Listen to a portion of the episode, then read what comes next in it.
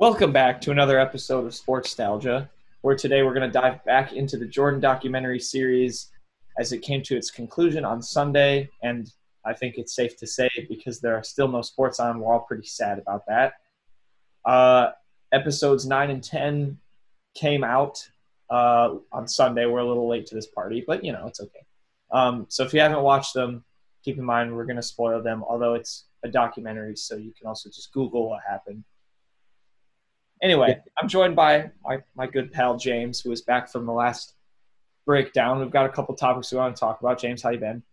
Uh, I'm doing great. Great to be here in the city of Chicago. Might might venture up to Jordan's old house, see the famous 23 gate. Uh, congrats to him for winning his sixth championship in in three weeks.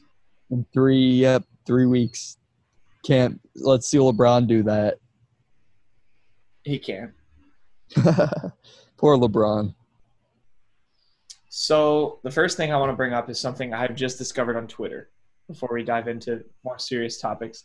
So there is a scene in The Last Dance where they're driving on a bus, I think, to Utah, and they're pulling up, and uh, there's a clip of Michael Jordan just kind of like jamming in the back of the bus, and he's listening to headphones, um, and he he tells him, I think, I forget who it is. Kenny Loggins, is that what he says?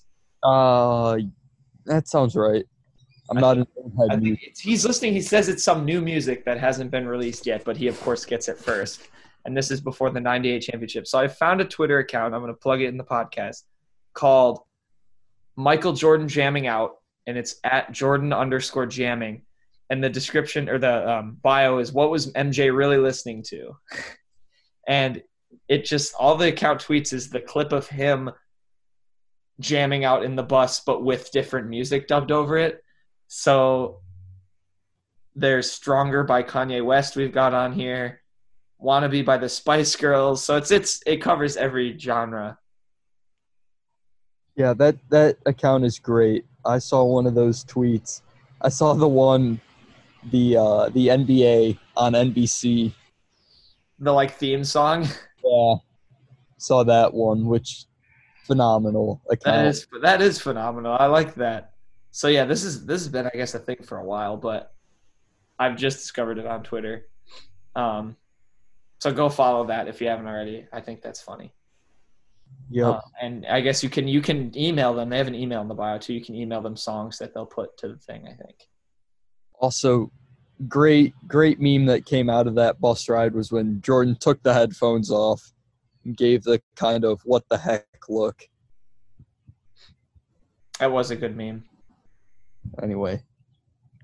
Anyway, um so I've got a few things that I want to cover just generally about the last episodes 9 and 10. Basically, to give a summary, it's it was just kind of, you know, how this documentary was laid out was they covered the entire 98 or a 97 98 season from episode 1 to episode 10 and then they would flash back and then go forward in time from there. It's a bit confusing if you like haven't watched it. I think it's pretty easy to like understand when you do watch it but they go over the entire jordan history. So basically this was these last two episodes were i think just about the 97 and the 98 championships.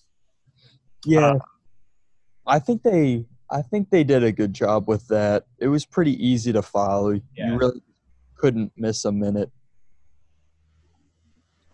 Yeah, I thought they did they did fine with the chronology. But the first thing I want to talk to you about, James, just because you brought this up um,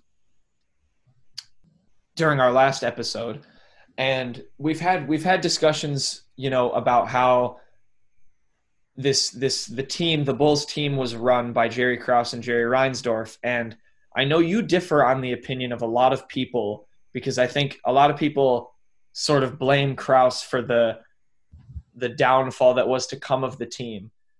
But before I before I turn it over to you, I just want to give my take really quick from what I saw um, in the last episode where it kind of seemed like everybody besides Michael Jordan, and that's only really, I think, because of how competitive of a guy Michael Jordan is. Everybody else, I think, kind of understood that pretty much regardless of what either Krause or Reinsdorf were going to do, Krause is the GM and Reinsdorf's the owner of the Bulls, for the record. Um, I think regardless of what either one of them was gonna like could have tried to do to bring it back for another year, um, and to keep the you know the run going, I think everyone kind of knew it was going to come to an end, and I think that's for me at least taken some of the negativity towards Krause in particular away just because of how that sort of devolved. Yeah, definitely. I think it's definitely interesting. You know, it's it's kind of like politics. Everyone picks their side, and there's majority, minority, winners and losers. I think overall, Jerry Krause definitely a loser of the whole ten episodes, but episode ten in particular, I think it was kind of a lot easier to see how hard it would have been regardless. One thing they mentioned is obviously how Krause had came out and said this will be Phil's last year as the coach of the Bulls in at the start of the 97-98 uh, season, kind of effectively smashing all hopes that you could have of bringing Phil back. I I will agree that that was a big mistake on Krause's part. I think you just shouldn't come out and say that regardless. And kind of to Jordan's point where he said, you know, why don't you offer these guys one year contracts, say let's try to come back and win seven. I think the first the first domino to fall is definitely gonna be Phil Jackson. If you can't bring Phil back, then obviously nothing's gonna happen. Then the next guy to go after would probably be Jordan, maybe maybe Pippen, but I think Pippen's the the one you're going to have to focus the most time and effort towards because if Pippen doesn't come back, Jordan doesn't come back. Period. If Phil doesn't come back, Jordan doesn't come back. Yeah, and I think Jordan doesn't want to. He Jordan will say, "Oh, because Phil this, Phil that," just because they had already said Krause announced Phil wasn't coming back. I also don't think Jordan comes back to play without Pippen. And I think it's some something you have to get everyone on the same page for. It, it would just be tricky to do, especially because Pippen wanted to get paid. So I don't know if he would have necessarily agreed to come back for that one year. Yeah.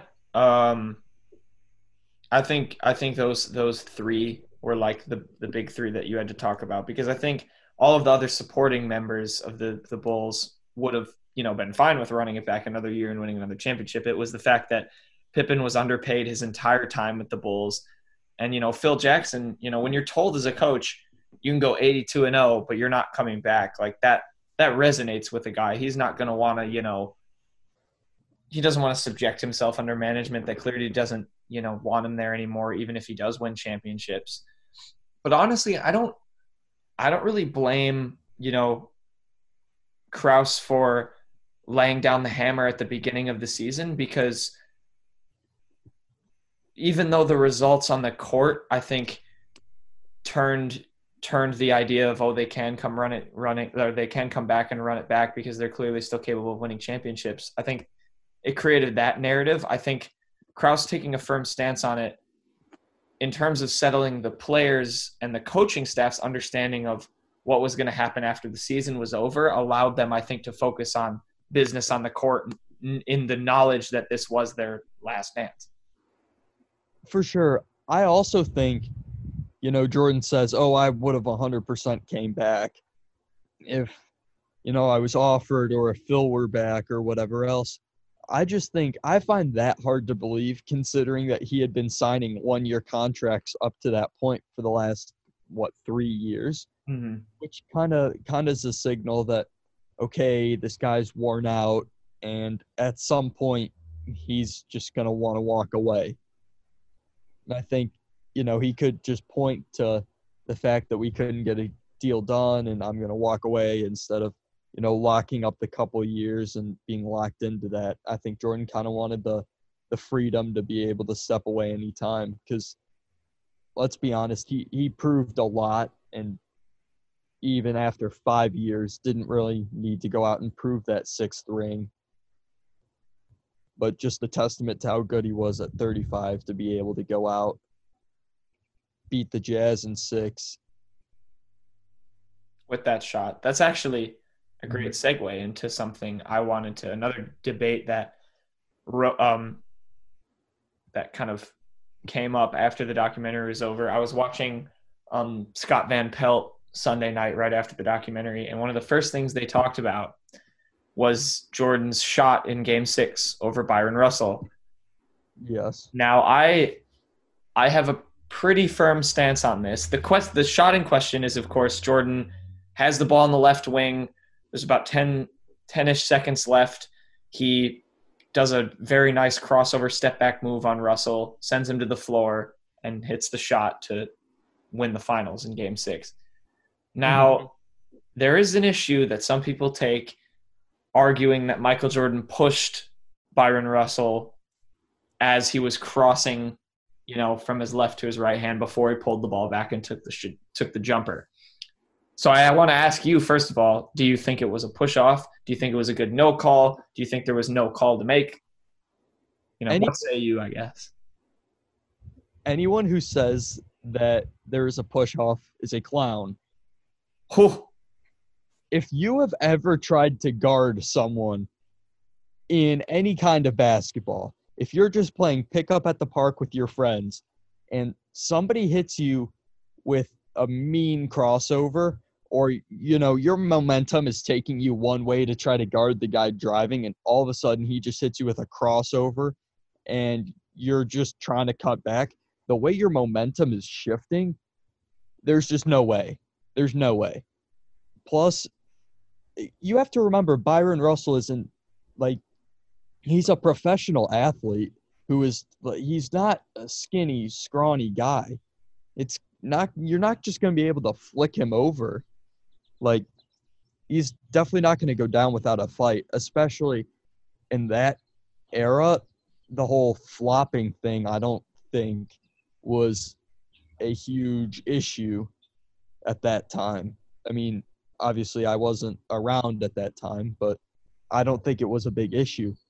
What uh what are your thoughts on that?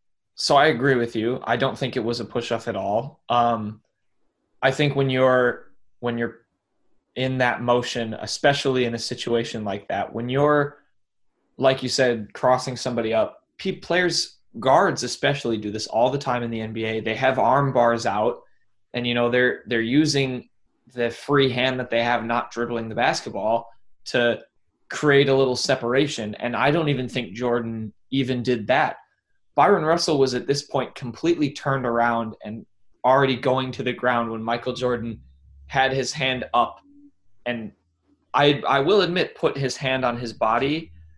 I just don't see how like you said he changed Byron Russell's momentum enough to warrant a foul. So at Worst for me, I give it a good no call, but I think it was a, it was not. It was just a situation where it was not a foul. He crossed Byron Russell up and hit a jumper. I'll agree with that. Um, I mean, if there's no other thoughts on the on the Byron Russell jumper, I do want to turn to another jumper and another kind of storyline that I really liked. Um, that wasn't actually about Michael. Well, it was about Michael Jordan, but it wasn't told by Michael Jordan. Um, and that was the whole ordeal with Reggie Miller. Oh, um, this this documentary I think gave me a lot more respect for the player and the competitor that Reggie Miller was, because I mean, once again, it was a situation where it added to the list people who talk to Jordan. I see um, kind of funny videos now where it's like you know, I told Jordan this, like it's like a, a, kind of a joke, like someone pretends to say something to Jordan, then Michael Jordan drops, you know, 50 on him. That seems to just be the continued narrative. But Reggie Miller, I mean, you talk about hitting a clutch jumper, you know, getting separation on Michael Jordan and just pulling up from a three with 0.6 left and drilling it to, what was it, send it to overtime in that Eastern Conference Finals. No, I believe that was to win the game because they had the the opportunity to go down and score and Jordan's shot just spun out unfortunately. That's right. He hit it with 0.4 left and everybody everybody in the in the building except for I think Larry Bird who was the Lakers coach there, the Pacers coach, that's right. Um, was like Michael Jordan's definitely going to hit a shot and he barely missed. Classic Larry Bird. Yeah. Um, but I I really I really liked a lot of Reggie Miller's interviews. I thought the documentary made him look really good in terms of you know who he was as a competitor. He wasn't afraid to back down, and his jumper was just I mean super nice. So yeah, I think it it shows how kind of I feel like underrated in the discussion of great players that Reggie Miller you know is. He was he was very very good in his time. Oh, definitely. That team was very good too. Even even Reggie said that, you know, he thought his team was better, and you know the other team just happened to have Michael Jordan. Mm-hmm. It's once again a testament to how good Jordan was. Oh, definitely. Um. So a couple other things. I just want to throw that in there. All uh. Reggie Miller's a point guard, obviously, and I brought this. I raised this take with you um, the other day and I will. I had a friend. I have a friend. I will. He will remain nameless for this section because of how, in my opinion, you know, a bit crazy this take is. Uh, there's another point guard by the name of John Stockton, who Michael Jordan, of course, matches up with twice in his last two championships. He's a very good point guard. I received a take the other day that John Stockton is the second greatest point guard of all time. Now, James, I want I want to I want to hear what you think about that because I have my own thoughts about that that I can give. But what do you think about the John Stockton is the second greatest point guard of all time? You know, a lot of times these days you hear the debate about who's, you know, the top two point guards. And the number one name that you hear consistently is Magic Johnson, who, you know, pretty much everyone has in first or second place. But the other name just is not John Stockton, it's Steph Curry, mm-hmm. who is, in my opinion, the point guard that I would probably choose to have on my team of greatest point guards. And that's not a knock against Magic at all. I I do think Magic's the greatest point guard of all time. I think Curry's a a player who I would slot on my team. Discussion for another time. But no, I just that is an egregiously hot take. boiling. Yeah, uh, I just took the liberty of looking up a list of who Bleacher Report thought the greatest point guards were of all time. I didn't agree with the list entirely, but I would rank Stephen Curry above John Stockton, um, obviously Magic Johnson, but even guys like Oscar Robertson and Jerry West, both of them I think I had above John Stockton. There's other names you could definitely argue for, but yeah, I think I think just thinking about that and how it t- I do I do you know I I loved John Stock like or I didn't love him in terms of I've never seen him play, but you know, I like John Stockton in terms of what I saw from him in the documentary and what I know his stats to be in the player that he was. He's a great, great point guard.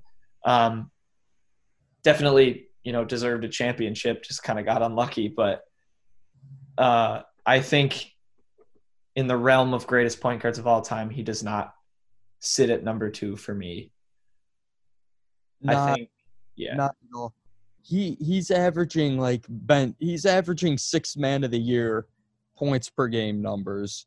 Like obviously greatest passer of all time. I think he has the steals record by a stupid wide margin as well. But, you know, greatest point guard of all time is a completely different story. Yeah, he was a great player and he had he was serviceable to a team that would not have been um, you know, nearly as good and functional if he had not played the way he did because he was definitely a very selfless player and a, and a guy who knew how to get the best of his other teammates, which makes him an asset on almost any team, but as a pure point guard. I just wanted to put that out there because I think it ties in with the Jordan documentary. I think we saw that a lot in the Jordan documentary. He was willing to, he wasn't scared of Jordan.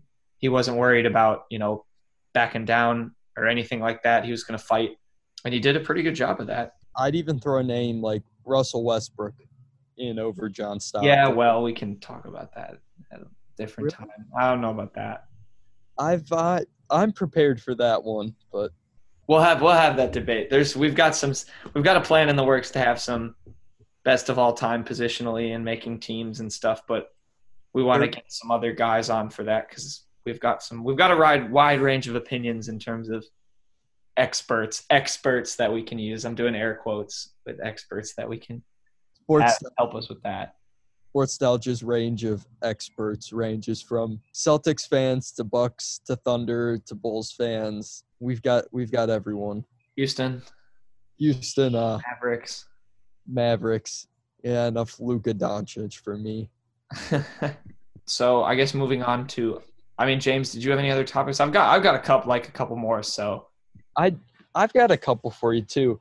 okay, So- If we want to stay with the uh, the Stockton Utah theme, yes, how about that? I believe it was Game Four of the 1998 Finals, where we saw probably the worst or best NBA Finals performance ever, depending on what team you're from.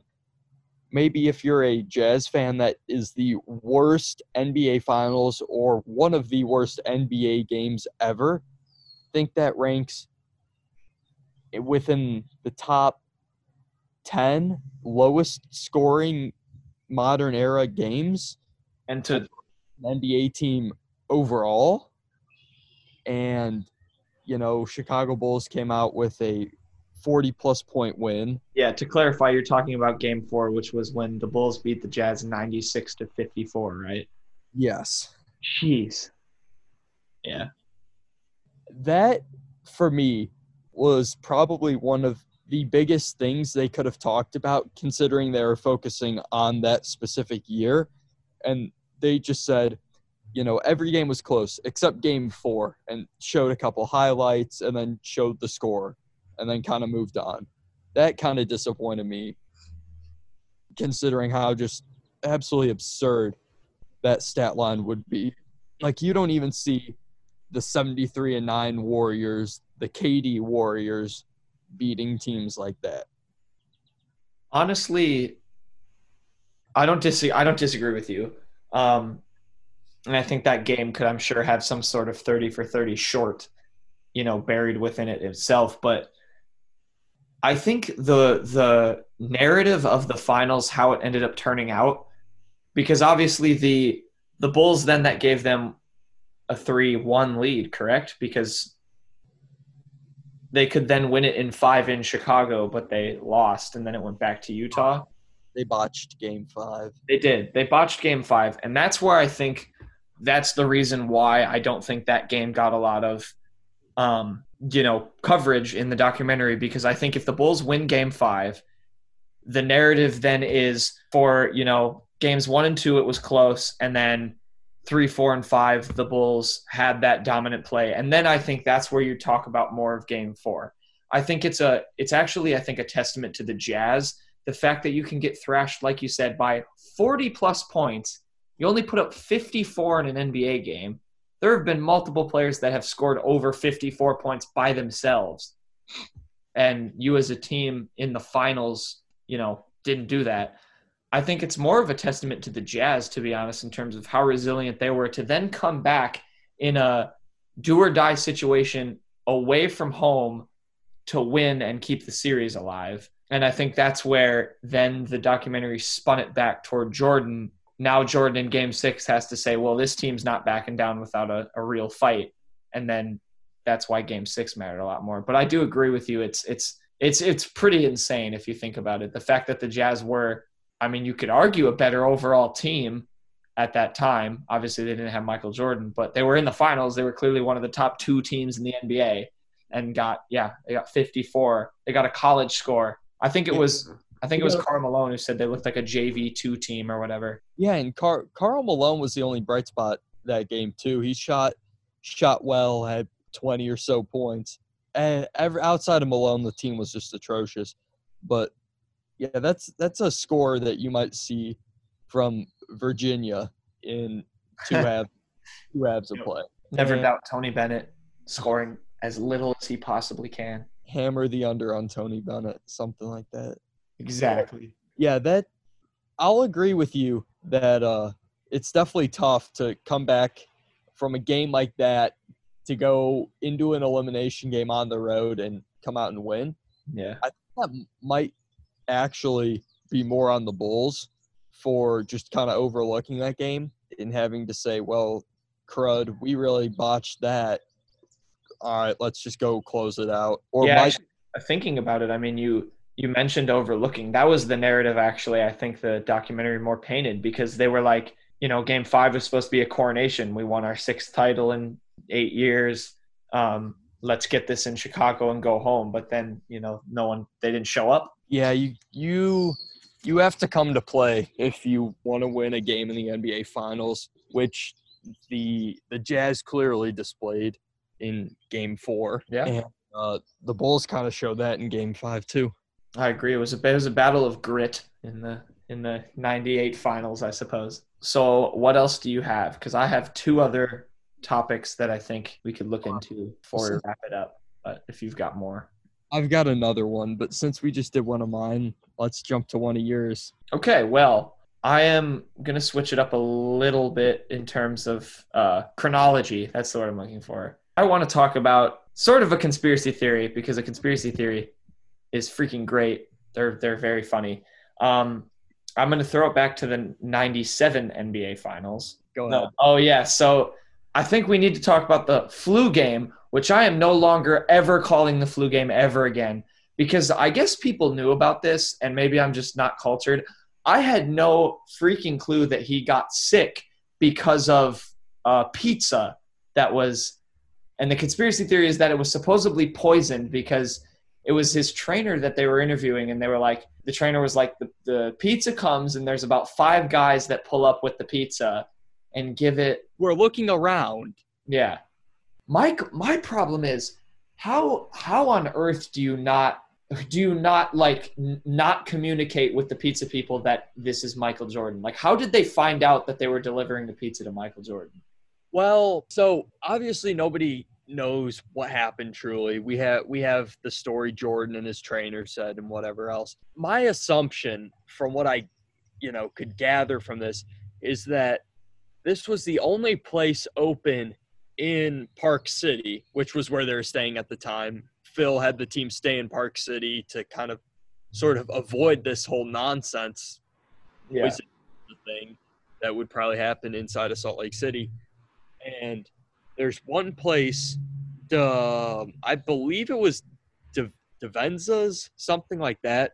Somebody went back, some Park City locals or whatever, to, yeah, Davanza's, kind of said that that would probably be the only place that would be open late and like operational at that specific time. I think it was just a case of the workers knew they're the only place open and they were right around the corner from the team hotel which was the marriott that it's kind of late maybe i forgot what time they said maybe like a 1 a.m and somebody's ordering a pizza to the team hotel.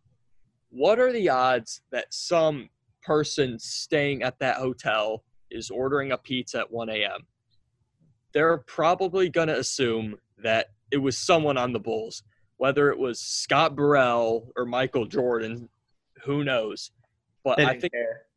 I think their goal was to get someone. And if they're if the story is true, that they five guys showed up and they're looking around to see who was getting the pizza, that makes perfect sense.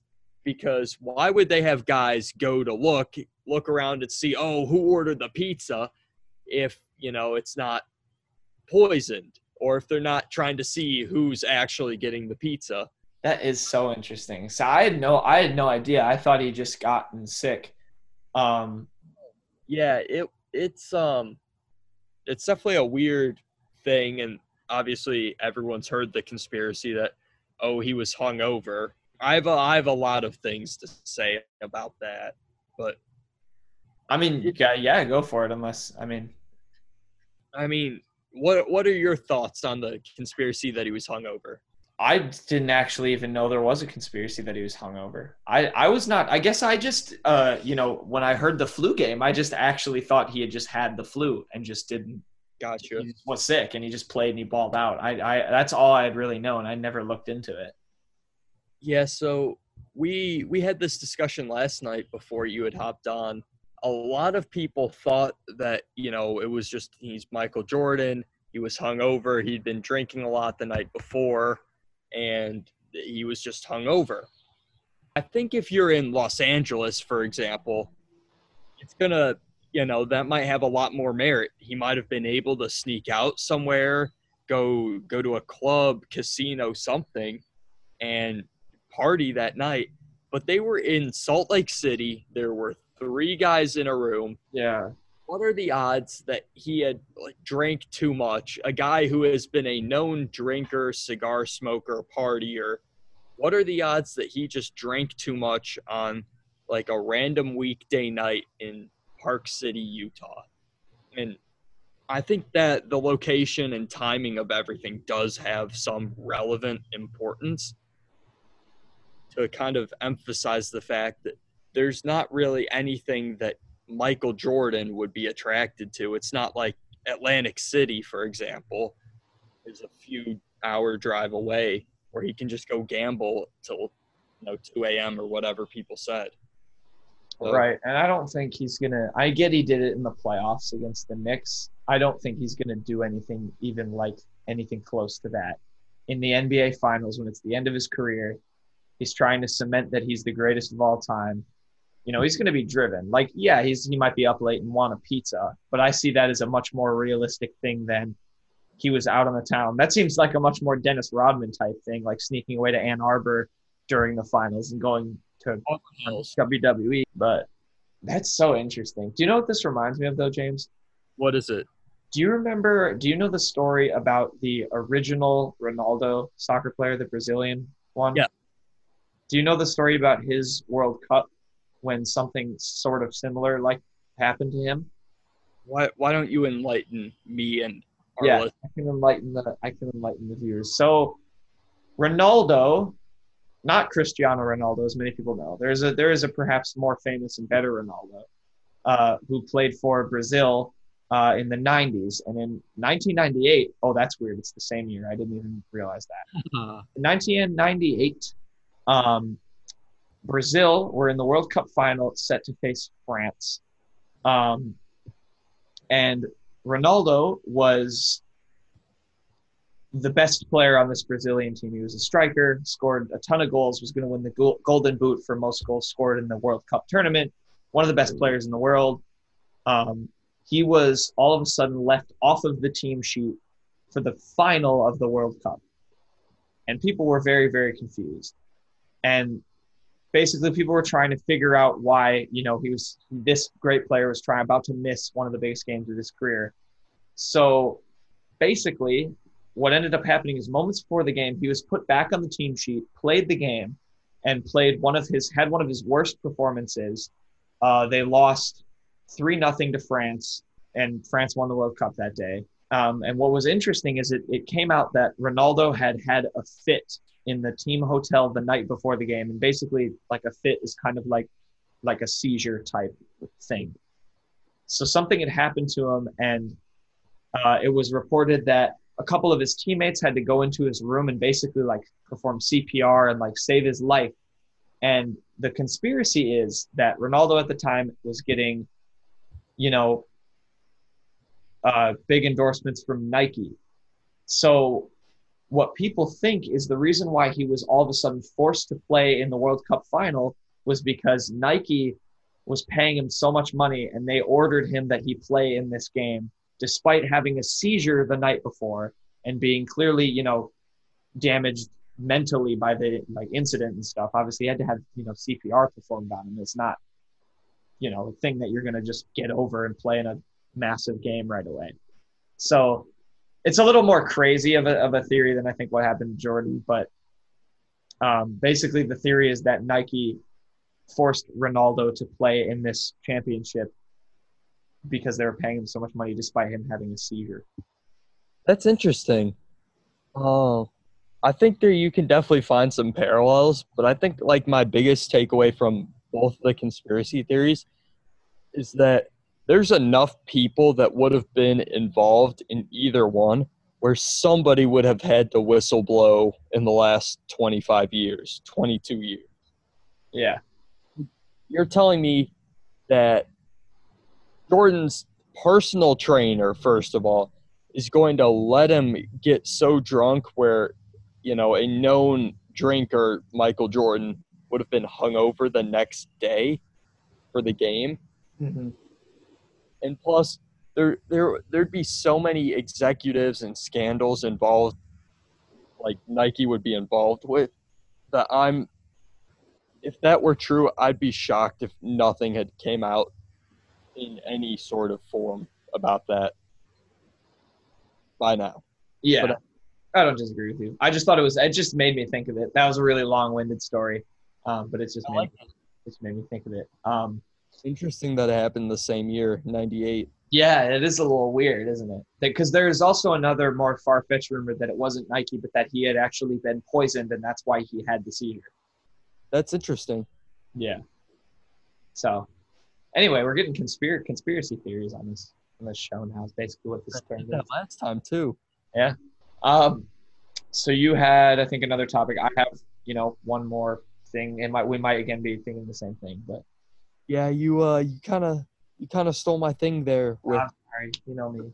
pizza deal, but no, I definitely think it was good to touch on it. What's up with Utah pizza? Who knows? Yeah, man, don't trust it. I guess. All right, so to close us off, what do you have? So I wanted to touch on another member of the Bulls and now coach of the Golden State Warriors, Steve Kerr, because I think for me this was one of the most touching stories of the entire series. Um, it was once again a thing. I guess I'm just in the dark when it comes to sports. I'm clearly not uh, professional enough to do any of this, but um, the the story of Steve Kerr and his dad uh, was just I think it was super cool. It was really well told. I had no idea that um, Steve Kerr's dad was, you know, like a minister and did all that those really cool humanitarian things. I had no idea that he passed away during the NBA season. Um, and so I just wanted to like mention that. I thought it gave me a lot of, you know, there was I was seeing a lot of things. I was a little behind when I was watching um, because I started late and I was looking at Twitter while I was watching. People were like, "You can't not hate Steve Kerr now after what after you know this documentary," and I was like, "Oh, I wonder why." And then I saw it, and I was like, "You really can't." It was it was pretty cool to like see, just to hear like the Steve Kerr story. Yeah, poor Steve Kerr too. Like he gets a lot of hate for the the Warriors team, but I guess I've never really hated him or disliked him as a player or coach. I just me and Kevin Durant just don't, you know, click together for whatever reason. Steve Kerr, poor poor guy. His dad died basically fighting for his country. He mm-hmm. died his dad died for his country and in the middle of his basketball career murdered in for whatever political statement that they're trying to make in Beirut and uh Oh, same thing clarify, yeah, it was while he was at Arizona. It wasn't. I said in the middle of an NBA season. I forgot he was he was still in college. and uh same thing with Michael Jordan. Obviously his dad was murdered to try to make some sort of political statement in a sense of you know take that Michael Jordan whatever. But also I thought it was definitely agree with you on the whole Steve Kerr thing. Never realized that before. Feel bad for the guy. Yeah, but I mean, it's it's cool how he like just fought through, and he knew that his dad would want him to just be successful. He was. Yeah, Four, for, four, four Pete yep. All as all time player. all time NBA three point shooting percentage leader. If that's on that, you got anything else for us? I don't think so. I think we've summed it up pretty well. If you haven't watched the documentaries, we basically just spoiled it for you. You don't need to watch them anymore.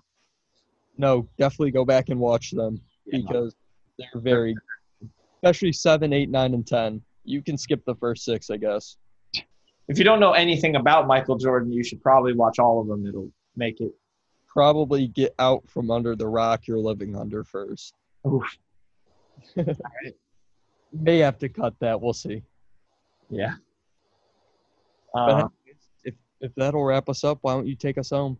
yeah. So uh, thanks for thanks for listening. So that'll I mean do it I guess for our coverage of um, the Michael Jordan documentaries. Hopefully um, we'll have you know some other stuff to talk about if people produce some more content or if sports starts to come back, we can switch back more to current events. But we've got some ideas in the works uh, for looking at some of some all-time teams we might create and some player goat discussions and debates that we are looking to have with some other guys coming on the podcast in the near future. So just stay tuned.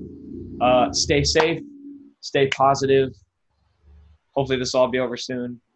Wear a mask, Wear a mask when you go outside, please. please. Don't And- kill my grandma. She'll be very sad. Yeah, that would not be good. And yeah, uh, have a good whatever day this goes up. Hopefully later today on Wednesday. But either way, enjoy the nice weather. It's really nice for the first time near where I live, at least.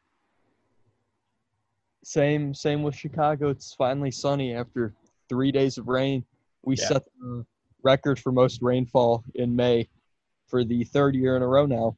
Nice. Congratulations. It sucks. I hate this weather.